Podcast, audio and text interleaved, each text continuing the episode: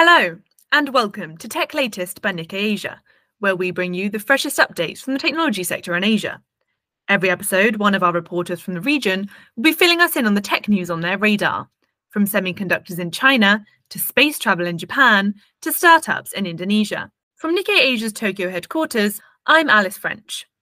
In this episode, my colleague Jada Nagumo is speaking with Mitsuru Obe, our chief business news correspondent in Tokyo, about Japan's recent successful relaunch of its H3 rocket, which failed in its maiden flight last March.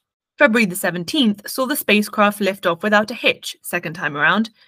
So, what does this mean for Japan's position in the global space race and its manufacturing industry as a whole?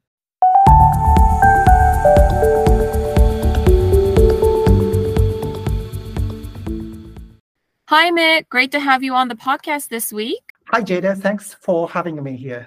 So, you've been in Tanegashima this past week, which, for those who are not familiar, is a tiny island about a thousand kilometers southwest of Tokyo. The island plays a key role in Japan's space industry, right? Can you tell us a little bit about its significance? Yes, absolutely. I was there in the past week. It's close to Okinawa, where many American troops are based. Japan chose Tanegashima as a launch site in the 1960s because they wanted a launch site in the south. Many of the satellites fly over the equator for broadcasting, satellite communications, and weather observation. So the closer to the equator, the easier to launch. Japan might have chosen Okinawa today, but at the time, Okinawa was under US occupation. So that option wasn't open to Japan. Important to remember that Tanegashima was chosen for its location, just for the purpose of location. For a long time, Japan's launch activity was sporadic and infrequent, two or three times a year, five times at most, but not much more. So rocket engineers visited the island when there is a launch and returned when it is over. So the space industry really didn't grow on the island. It was sort of a part-time business for the island. The mainstay business for the island is tourism and agriculture. Ambitious young people have left the island for jobs in Tokyo and Osaka, and then tourism took a big hit during COVID. But all these are about to change as launch activity is expected to become more frequent and attracting more tourists to see the launch, see launches.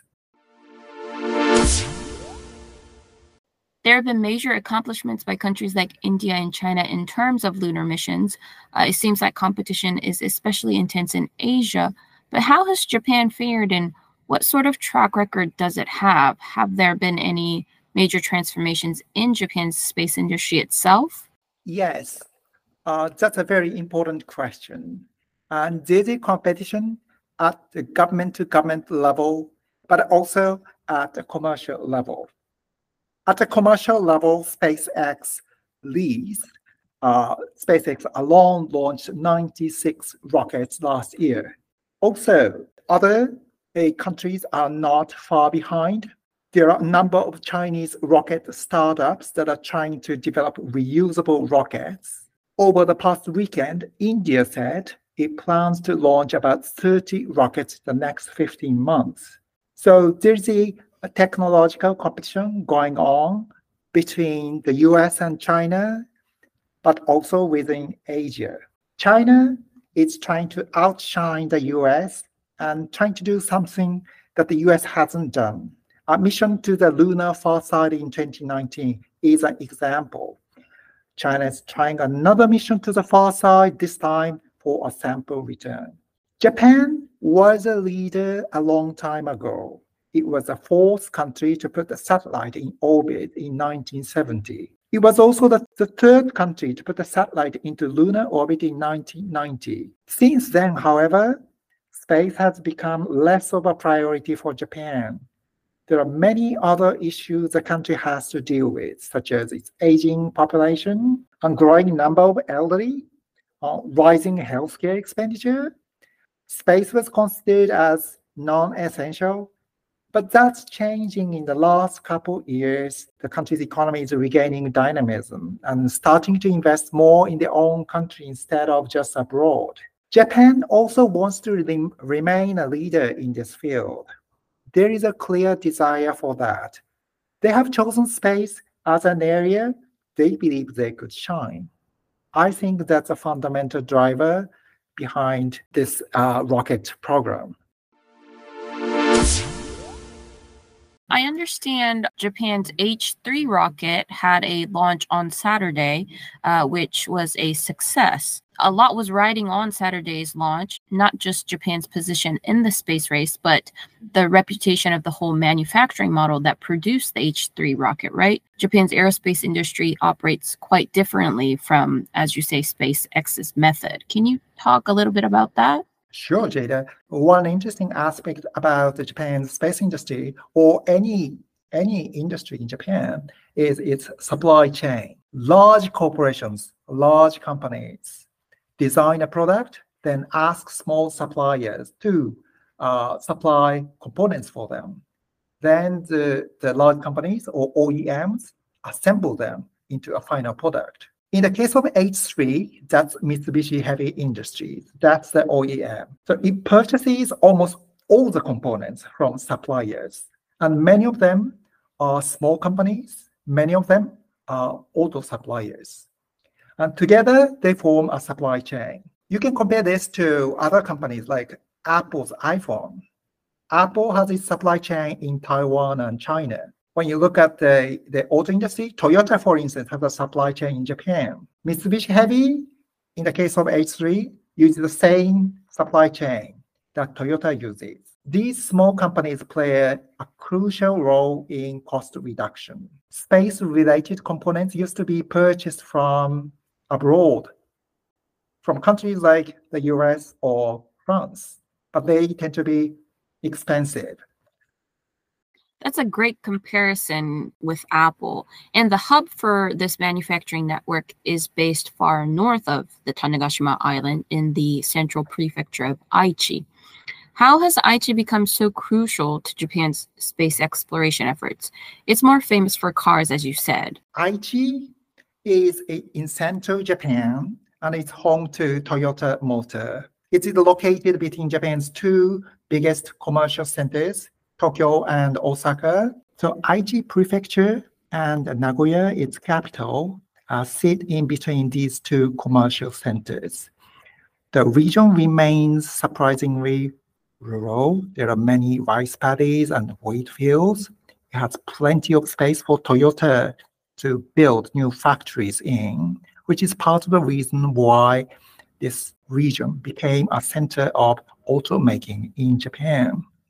Um, historically, the Aichi region is also a center of lumber trading and wood processing because it is close to Japan's mountainous areas. But this has given rise to the machinery industry and tools for cutting and processing wood. In the 19th century, Aichi has become a major center of textile production, and it remains so today. Uh, Toyota itself is an offshoot of textile machinery maker.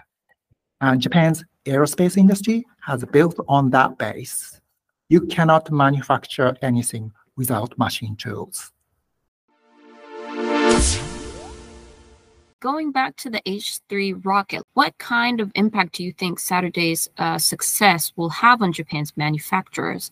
Has their reputation recovered from last year's failed launch? And Will this help to restore faith in Japan's traditional manufacturing model? The launch was successful. It was a huge relief to everyone involved because the rocket program was already in delay and there was a, a launch failure last year. The first rocket suffered an electronics glitch during the flight and wasn't able to start the engine for the second stage. The mission had to be aborted and resulted in a loss of very expensive payload. That happened last year. And Japan has been operating rockets for decades, but this is the first one. This is the first rocket that is truly designed for commercial markets. It is low cost, easy to assemble, durable, less prone to glitches. In the future, we never know how successful the H3 will be in the international market. SpaceX, of course, has Falcon 9. But one thing is certain this will attract attention to manufacturing in Japan. This will revive interest in manufacturing among young people. Rocket launch is a very dramatic visual. It leaves a big impression on people. I'm sure this will raise interest in manufacturing in Japan, which is key to the nation's economy. Thank you for coming on, Mitt, and I'm excited to see you cover the next milestone in Japan's space industry. Thanks so much, Jada, for having me again. That's all for this episode. You can read more of Mitsuru's reporting, along with a host of other stories about Asia's tech industry, on Nikkei Asia's website, asia.nikkei.com. And if you like what you hear, why not subscribe to our weekly Tech Asia newsletter, which will be delivered to your inbox every Thursday. There's a link to sign up in the show notes.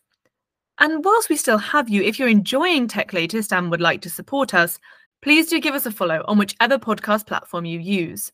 We also really appreciate any reviews you can leave, as these help new listeners to find our episodes. Our next instalment will be released on Tuesday, February the 27th. Check back in then for more updates on the tech trends that matter.